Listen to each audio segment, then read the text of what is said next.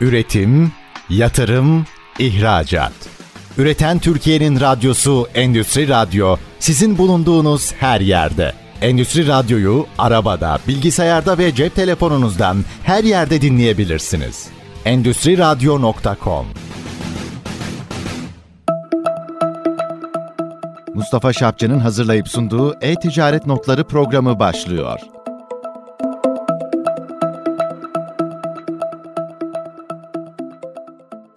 Üreten Türkiye'nin radyosu ST Endüstri Radyo'da bir E-Ticaret Notları programında daha beraberiz. Ekonomi, bilişim, teknoloji, birçok şey konuşacağız ve yeni teknolojileri de konuşacağız. Bugün konuğum Cem Tokbay. Cem Tokbay aynı zamanda birlikte üye olduğumuz BİTEK derinde yönetimindesiniz değil mi? Üye olarak şimdi ikinci dönemde yönetime gireceğim. İnşallah. Bu arada çok sayıda sivil toplum örgütünde faaliyet gösteriyoruz. Bir sürü yenilikleri buralardan takip etme ve ciddi networkler oluşturmak için çalışmalar sürdürüyoruz. Sizlerin de bunları LinkedIn'dan ve diğer sosyal medya hesaplarından takip etmenizi öneriyorum. Az önce bir tesadüf oldu. Çok uzun zamandır karşılaşmadığımız bilişim dünyasının duayeni, aynı zamanda Türkiye Bilişim Derneği'nin de kurucularından Levent Karadağ'la beraberdik. Levent Bey, Çetin Ünsalan'ın konuğuydu. Onunla beraber karşılaşmak çok büyük mutluluk verdi bana. Bu arada başka biraz komik bir şey diyeyim. Cem Bey'le birazcık teknoloji, birazcık bilişim falan filan bunların sohbetini yaptık az önce. O arada konuşmalarımızda Bilişim Bakanlığı'nın kurulması gündemdeydi. Bu gündemin içerisinde neler yapabiliriz konuştuk. Bu işin zorlukları nelerdir onları konuştuk. Ve tam arkasından Levent Karadağ'la karşılaşınca Levent Bey'le de aynı konuyu şöyle bir üstünkörü bir iki kelime konuşalım dedik. Meğerse bu iş bayağı bir uzamış 1999'dan başlayıp günümüze kadar gelmiş. Durum bu. Efendim, bugün konuğum Cem Tokbay. Cem Tokbay aynı zamanda e-ticaret, yapay zeka, dijital dönüşüm konularında ciddi anlamda uzmanlıkları var ve bu konularda faaliyet gösteren bir şirketin sahibi. Evet, programımızın olmazsa olmazı çay kahve ve İknur Hanım kahvemizi getirdi. Köpüklü bir kahve içerek Cem Bey'le sohbetimize devam edeceğiz. İknur Hanım, teşekkür ederiz. Cem Bey, merhaba. Merhabalar. Yoğun işlerinizden vakit ayırdınız. Bize, sohbetimize, programımıza dahil oldunuz. Çok çok teşekkür ederiz size.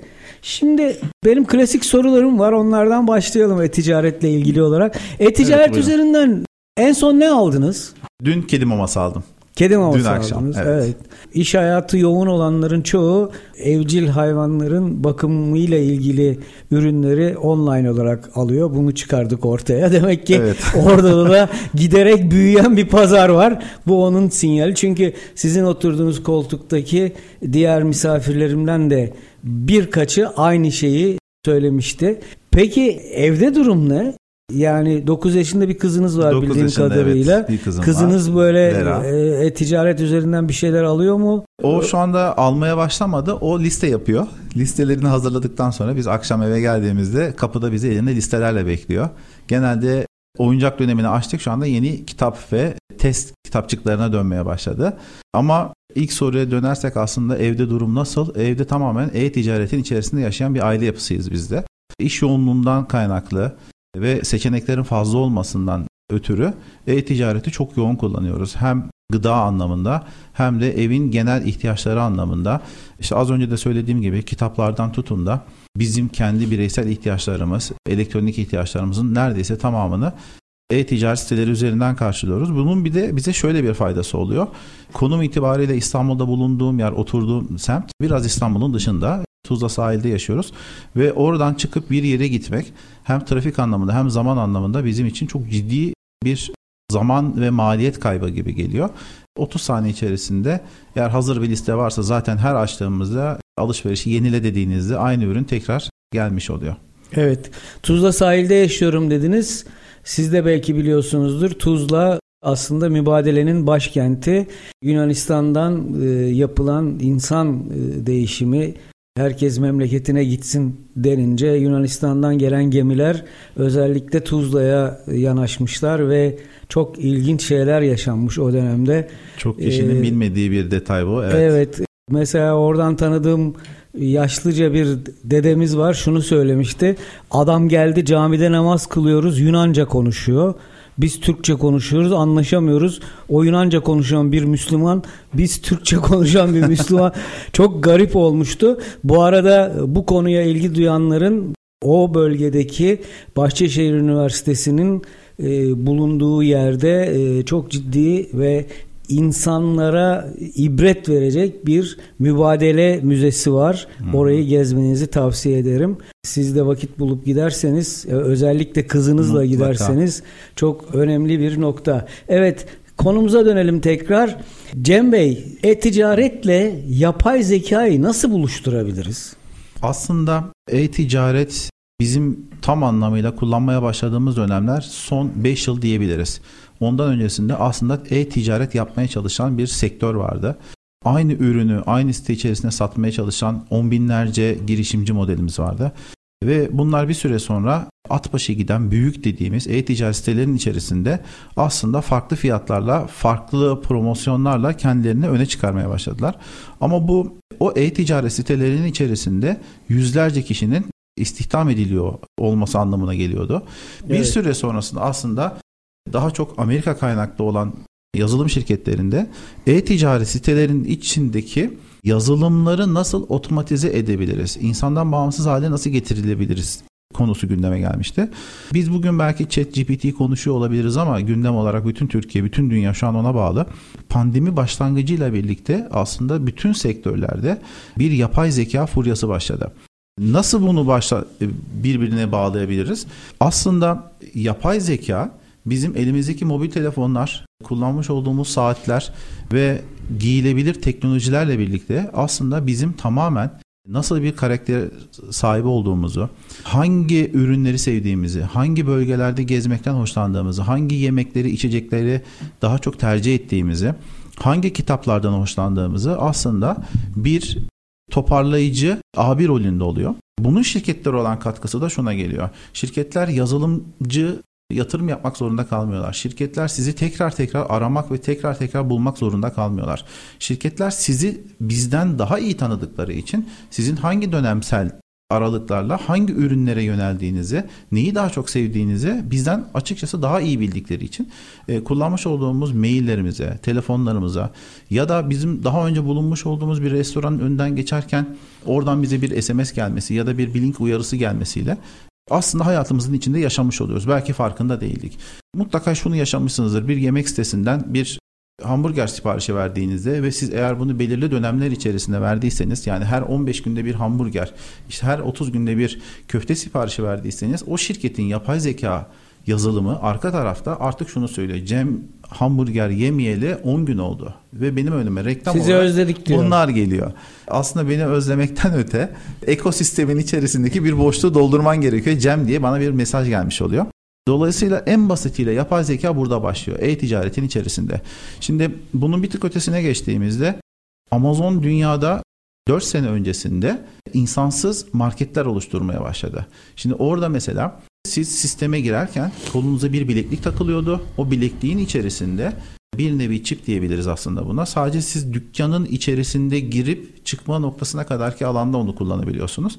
Girerken kredi kartınızdan tutun, sizin bütün kimlik, pasaport bilgilerinize kadar o çipin içerisinde 3 saniye içerisinde yüklenen bir yazılımdan bahsediyoruz. Ve arka tarafta yapay zeka, siz elinize herhangi bir rafta, herhangi bir ürün satın aldığınızda, sizin bir çikolata ürününe baktığınızda çikolata sever olduğunuzu düşünüp yerde ışıklandırma sistemleriyle sizi daha çok sevebileceğiniz, eğer bitter seviyorsanız bitter olan bölümlere doğru yönlendiren bir sisteme geldi. Şimdi Türkiye'nin 2-3 tane çok büyük e-ticaret sitesinde de yavaş yavaş bunlar başladı. Şimdi ben mesela girdiğim zaman işte nokta.com sitelerine ilk karşıma çıkan şey kedi maması olmaya başladı. Çünkü en çok satın aldığım ürünlerden bir tanesi kedi maması, kedi maması, kedi maması ve bir televizyon ürününe, bir kitap ürününe erişmek için farklı noktalara gitmem gerekiyor. Onu satın almayıp kapattıktan sonra birkaç dakika içerisinde orada tanımlı olan mail adresime En son gezmiş olduğunuz kedi mamasında size özel %5, %10 indirim geliyor diyor. Ya şimdi bunun arkasında insan yok. Bunun arkasında tamamen kurulmuş, düzenine girmiş bir yapay zeka var. Dolayısıyla e-ticaret bizim hayatımızın tam ortasında olması sebebiyle yapay zekayı da farkında olmadan kullanmaya devam ediyoruz aslında. Bu daha da farklı bir yere gidecek bu arada. Evet, yapay zeka baştan sona sağlık da dahil olmak üzere bütün verilerimizi topluyor, değerlendiriyor, alışveriş özelliklerimizi takip ediyor. Az önce sizin söylediğiniz gibi çikolatanın daha iyisini gösteriyor, indirim kampanyalarını gösteriyor ve baştan sona aslında e-ticaret sitelerinde yönetir durumda oluyor. Doğru. Peki bunu yurt dışına kaydırdığımız zaman, yani biraz böyle ihracata baktığımız zaman nasıl bir şey var acaba? Az önce söylediğiniz gibi insansız mağazalar, insansız kargo şirketleri, lojistik, insansız depolama. Doğru. Şimdi aslında olayı ben biraz geriye çekeceğim. Şimdi biz Türkiye'de e-ticaret olarak henüz emekleme aşamasını yeni geçtik. Şu anda aslında bakarsak Ankara-İstanbul arasındaki Gebze-Dilovası bölgelerinde çok büyük kargo depoları, hangarlar kurulmaya başladı.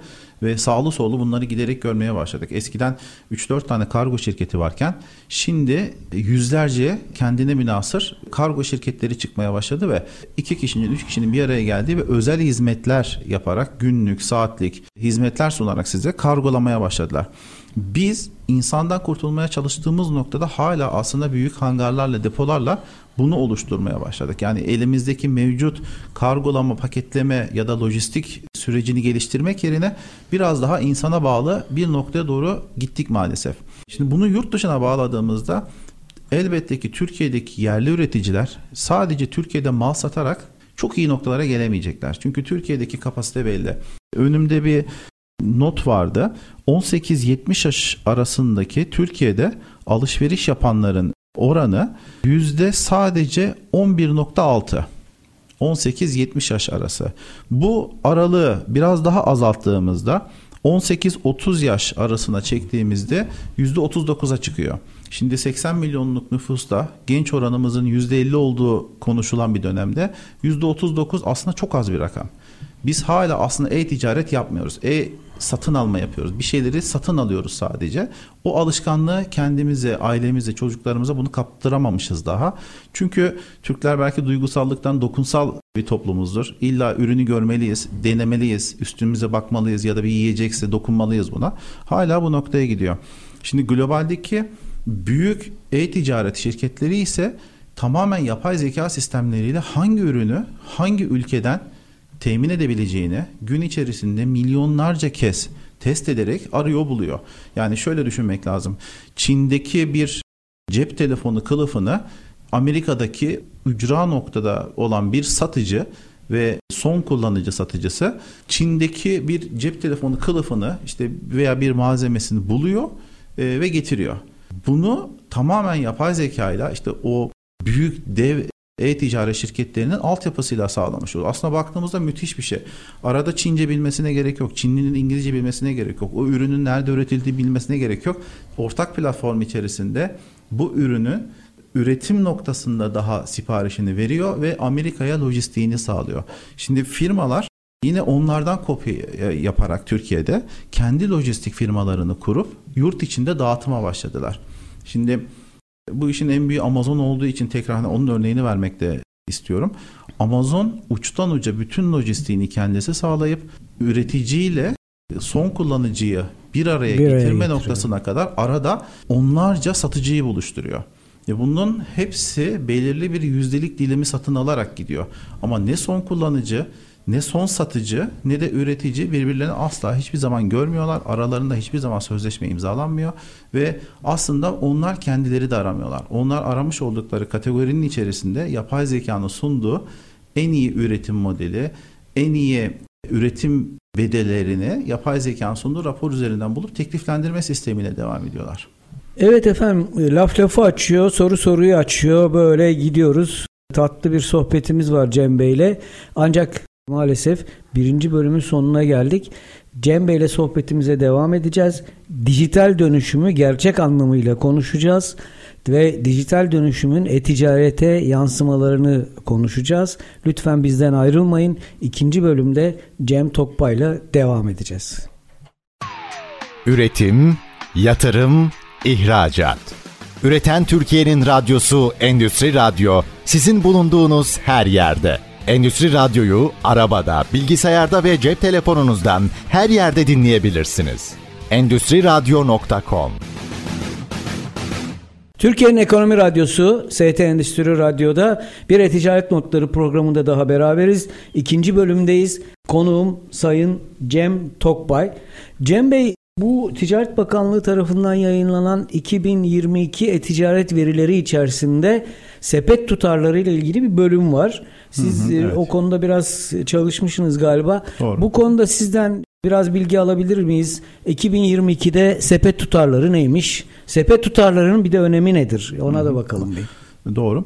Ticaret Bakanlığı'nın açıkladığı 2022 verinde çarpıcı olan, benim de üzerine çizdiğim bir alan vardı. Buna değinmek de çok güzel oldu.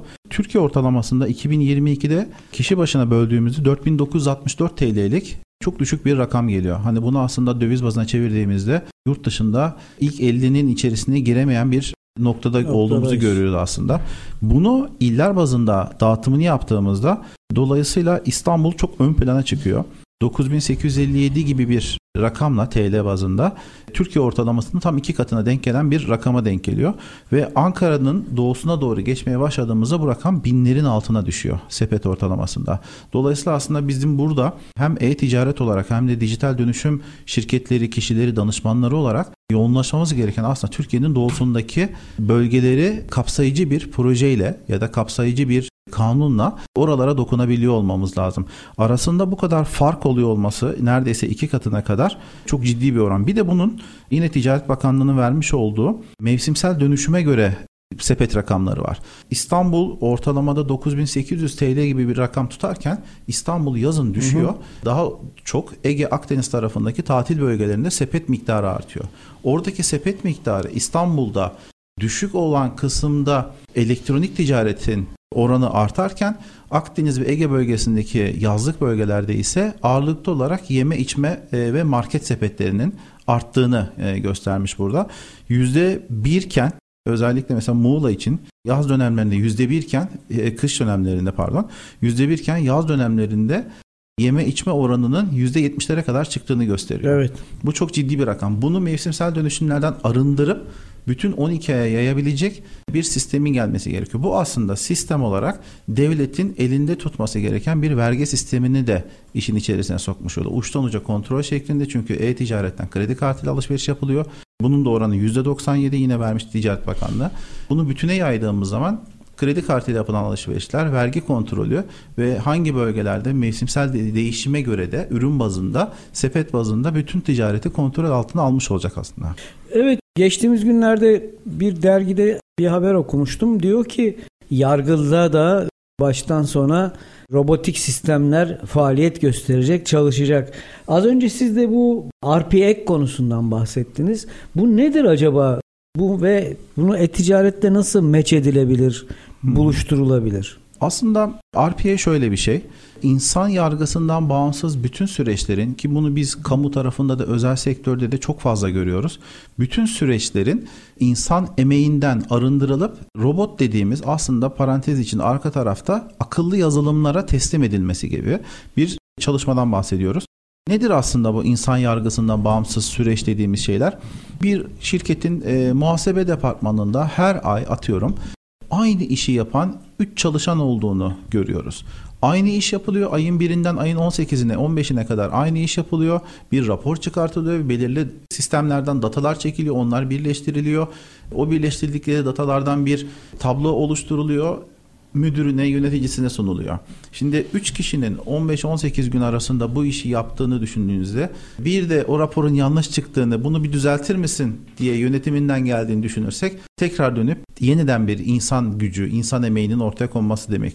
Biz bütün bu süreçlerde diyoruz ki insan hatasının olmaması için, insan zamanının harcanmaması için, insanın emeğinin daha katma değerli işlere dönüştürülebilmesi için RPA teknolojisine geçilmesi gerekiyor. RPA dediğimiz şey aslında robotik proses olarak bütün süreçlerin tamamlanması. Yani o örneğini verdiğimiz 3 çalışanın 15 gün arayla yaptığı şeyi aslında adam günü birkaç saniyeye düşüren ve bunun da çıktısını istersek aylık, istersek yıllık, istersek çeyreklik bazda istediğimiz anda alabileceğimiz bir sürece geliyor. Bunun kazanımı tahmin bile edilemiyor. Bunun yüz binlerce şirketin içerisinde uygulandığını hayal edin. Bunun yüz binlerce kamu dairesinin içerisinde yapıldığını hayal edin ki zaten şu an çok hızlı bir şekilde yayılan bir teknoloji oldu RPA. Hem geri dönüş hızı, hem de şirketlere getirisi, hem de devlete getirisi, hem de insanların kendilerini kendi yeni kariyer planlarında daha katma değerli işler üretmesine olanak sağlayan bir yapı. Mesela bir örnek vermek gerekirse benim bir müşterim Gebze Organize Sanayi'nin içerisinde satın alma departmanı içerisinde 25 farklı tedarikçiden otomotiv yedek parçası üreten bir firma. 25 farklı ana firmaya ki bunlar bildiğimiz büyük otomotiv firmaları işte Mercedes, Volvo, Toyota falan gibi düşündüğümüzde onlara yedek parça üretiyor. Ve tüm bu süreçleri de yürüten yaklaşık 10 kişi var satın alma departmanında. Büyük firmalardan bir ürün siparişi geliyor ve bu 10 kişi kendilerine gelen siparişleri alıp kendi iç birimlerindeki formatlara dönüştürüp şimdi kimisinden mail ortamında geliyor, kimisinde elektronik tablo olarak geliyor, kimisinde ortak kullandıkları bir CRM yazılımı üzerinden onlara bir şifre verilerek almaları söyleniyor. Çok ciddi bir iş yüküydü. Bütün bu sistemleri robotik bir sürecin içerisine bağladığımızda o firmadaki 10 tane arkadaştan sadece bir tanesi bu görevin başında kaldı ve o da sadece bu süreci yönetmek üzere kaldı. Diğer 9 arkadaş şirketteki farklı yerlere daha mutlu oldukları, katma değerinin yüksek olduğu. Çünkü standartta da sürekli aynı işi yapmak da bir süre sonra insanda körleşme noktasına götürüyor ve mutsuzlaştırıyor. Şirketin buradaki kazanımı 10 adam günün aylık olarak ve yıllık olarak getirisi hesaplandığında o kadar yüksek maliyetler ki müşteri mutlu, çalışan mutlu, sistem 7/24 çalışıyor. Ekmek istemiyor, su istemiyor. Sadece ara bakımları gerekiyor. Dolayısıyla bütün bu süreci biz ülke safına yaydığımızda aslında kazanım olarak milyar dolarlar telaffuz etme noktasına geliyoruz. Evet, şaşkınlıkla ve merakla dinledim sizi. Çünkü neden? Siz bunları anlatırken benim aklıma birden Karl Marx'ın Das Kapital gelmişti. Orada kafa emeğiyle kol emeği çelişkisinden sıkça bahsedilir ve çözümsüz bir noktaya doğru gideceğini söylerdi. Şimdi ama artık bunların ikisinin de üstünü çizip teknolojik emekten bahsediyoruz.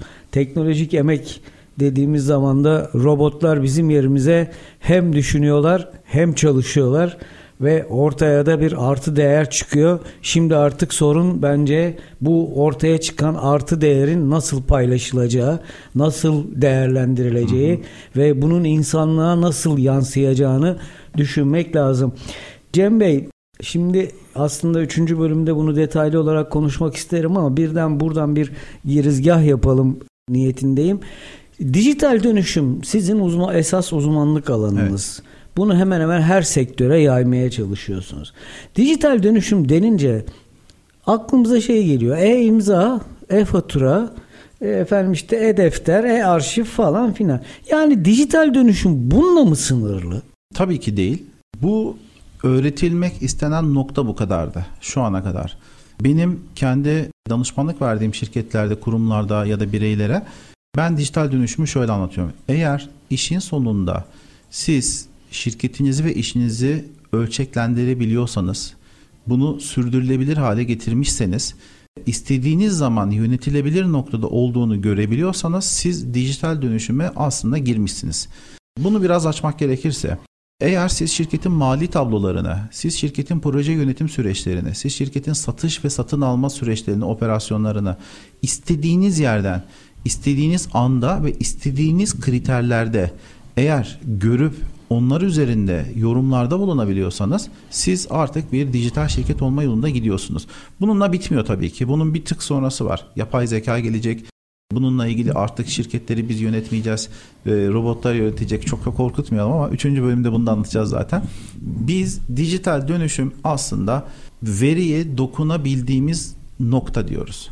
Biz verimize dokunamıyorsak, verimizi yönetemiyorsak, onu ölçümlendiremiyorsak biz henüz dijital dönüşümden hiç bahsedemiyoruz. Evet efendim, dijital dönüşüm hayatımızın her alanına girecek o zaman. Yani sizin söylediğiniz hızlı bir şekilde her noktada bir dijital devreden yardım mı isteyeceğiz? Dijital devre bizi yönetecek mi? Böyle bir çelişki var şimdi. Kesinlikle, değil mi? Çelişkinin tam ortasında. Aslında biz dijital dönüşümün içerisinde yaşıyoruz. Yani evimizde, sokakta, her şeyde yaşıyoruz. Hiç dikkatinizi çekti mi bilmiyorum. İstanbul veya diğer büyük şehirlerde otobüs duraklarının yanından geçerken o otobüs durağından bir süre sonra geçecek olan otobüslerin kaç dakika sonra oraya geleceğini gösteren bir tablo var aslında. Evet. Bu şirket İstanbul ortalaması aslında. Şimdi aslında bu bir dijital dönüşüm. Çünkü oradaki o işi yapan firma günlük bazda o duraktan kaç otobüs geçtiğini ortalamada o otobüslerin ne kadar süreyle geç kaldığını, o durak içerisinde ne kadar bekleme yaptığını aslında ölçümleyebiliyor, bunu raporlayabiliyor ve ona göre de çıkıp Büyükşehir Belediye Başkanları diyor ki bizim 300 otobüse ihtiyacımız var, 500 otobüse ihtiyacımız var ya da trafikle ilgili yol ayırmaya ihtiyaç var diyoruz. Onun dışında evimizde otururken uzaktan bütün beyaz eşyalarımızı yönetebilir noktaya geldik. Şimdi iyi bir şey mi kötü bir şey mi çok emin değilim ama mesela oturduğum yerden kahve makinesine bağlanıp Wi-Fi üzerinden evde eğer içerisinde kahvesi, suyu, şekeri varsa kahve yapmasını söylüyorum. Yani bu da bir dijital dönüşüm baktığınız zaman. Çünkü ölçeklendirebiliyorum. Uzaktan telefonumdan makineye bağlanıyorum. İçerisinde ne kadar kahve kaldığını görebiliyorum. Ölçebiliyorum. Kaç kahve çıkabileceğini görüyorum. Hepsini yapabiliyorum. Son dönemlerde Türkiye'nin büyük tekstil markalarından bir tanesi sizi bir kereye mahsus mağazasına davet ediyor. Sizin 3 boyutlu vücut ölçülerinizi çıkartıyor. Evet. Ve bunu datada saklıyor. Bir veri olarak saklıyor. Daha sonrasında her çıkan koleksiyondan, ayakkabıdan tutun takım elbiseye kadar size birçok seçenek sunuyor. Mustafa Bey, sizin için şu tişörtü düşündük, stoklarımızda ayırdık. 8 saat boyunca bu tişört sizin. Evet. Baktığınız zaman müthiş bir şey. Bu da bir dijital dönüşüm aslında. Biz içinde yaşıyoruz. Sadece o kadar geniş bir kavram olmasından dolayı hangisi dijital, hangisi şu anda eski sistem gidiyor çok da fazla ölçeklendiremiyoruz.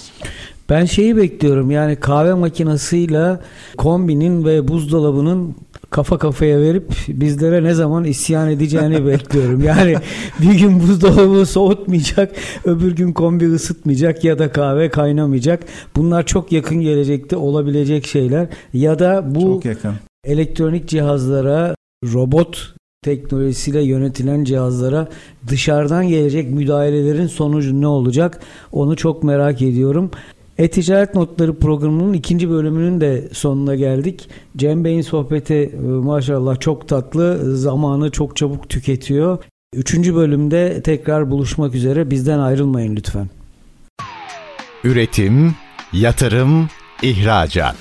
Üreten Türkiye'nin radyosu Endüstri Radyo, sizin bulunduğunuz her yerde. Endüstri Radyo'yu arabada, bilgisayarda ve cep telefonunuzdan her yerde dinleyebilirsiniz. Endüstriradyo.com. Evet, Üreten Türkiye'nin radyosu ST Endüstri Radyo'da E-Ticaret Notları programının son bölümüne geldik. Sayın Cem Tokbay'la konumuza devam edeceğiz. Efendim, dijital dönüşüm derken bu arada bilişim dünyası ne aşamada, neler yapıyoruz, bir onları konuşalım isterseniz. Genel anlamda şöyle bir projektör tutalım bilişim dünyasına. Son gelişmeler, bu Amerika'daki fuardan bahsettiniz. Hmm. Orada neler oluyor? Siz onu çok yakın fokusluyorsunuz, takip ediyorsunuz. Az önce mesela söylediğiniz bu su topu meselesi çok ilginçti. Onun videosunu izlediniz herhalde. Evet. Biraz sizden bu konularda bilgi alalım. Elbette. Şimdi Amerika'daki bu CES fuarı şu anda yüzlerce videosu YouTube'da, işte sosyal medyada dönmeye başladı. En ilgi çeken şey de benim için aslında önümüzdeki süreç içerisinde dünyadaki susuzluğun şu anda bile çok yüksek safhalara çıkmış olmasıyla Dünya Su Örgütü'nün bir notunu da görmüştüm geçen gün bir derginin içerisinde.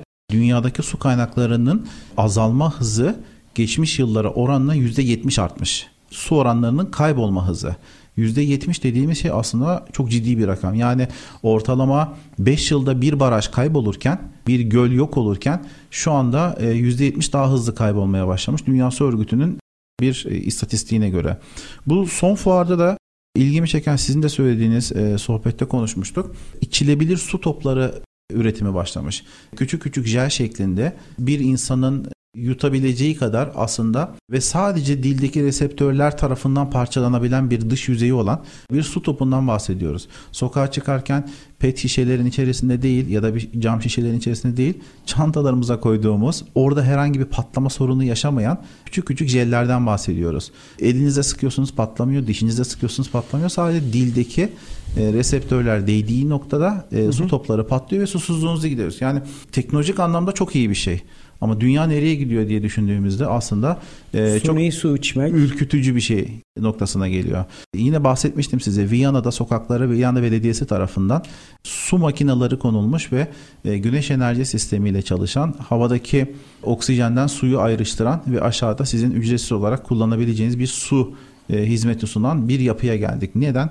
Bütün suları aslında yavaş yavaş küresel ısınmayla birlikte kaybetmeye başladık. Suların yönü değiştiği için barajlara ulaşamayan sulardan bahsediyoruz ki biz bunu İstanbul'da da çok fazla hissetmeye başladık. Su kesintisi olmayan bir noktadayken su kesintileri başladı açıkçası. Teknoloji bunun neresinde dediğimizde, dediğim gibi sevindirici kısım, evet biz teknolojik olarak dünyanın ya da evrenin kaybettiği şeyleri alabiliyoruz ama teknolojik olarak bunları geliştirirken aslında İkilemde kaldığımız, Marx'ın söylediği gibi hani insan emeğiyle diğer tarafı kıyasladığımız noktada bir arada dengede kalıyorsunuz. O yüzden biraz daha ufuk açıcı başka bir şeye yönelerek hani şu anda dünyanın büyük teknoloji şirketleri Mars'ta su savaşı veriyor.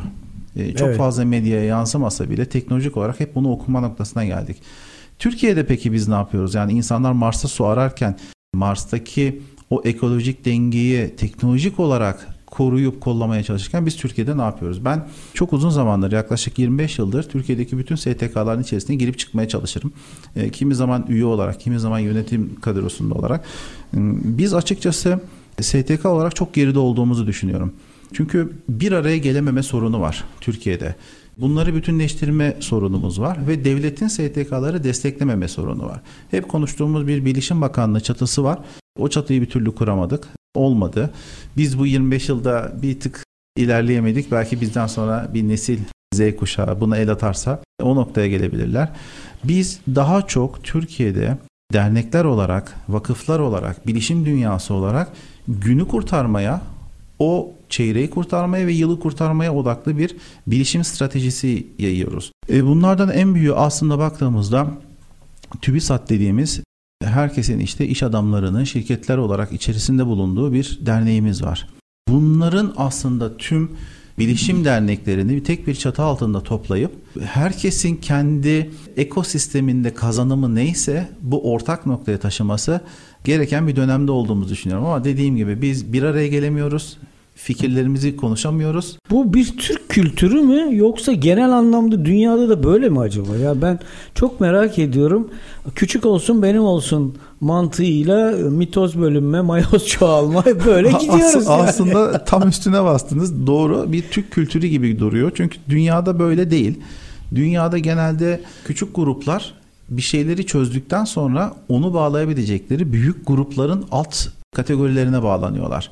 Ama bizde her zaman herkes lider olmak, herkes yönetici olmak, herkes o kartviziti kullanmak, ben yaptım oldu diyebilmek amacıyla farklı bir noktaya gidiyor. Bizim de sizinle bir bir araya geldiğimiz BİTEK grubumuzda en güzel şey, diğer derneklerden ayıran en güzel şey insanların gerçekten bir amaç için oraya gelmiş olması.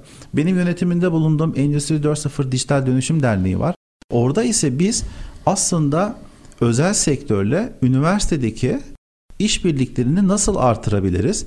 Üniversitelerin içerisindeki öğrenci arkadaşlarımızın, çok kıymetli öğretmenlerin, hocalarımızın yapmış olduğu projeleri nasıl özel sektöre taşıyabiliriz? Aslında onun için çalışıyoruz. Yaptığımız birçok toplantı oluyor.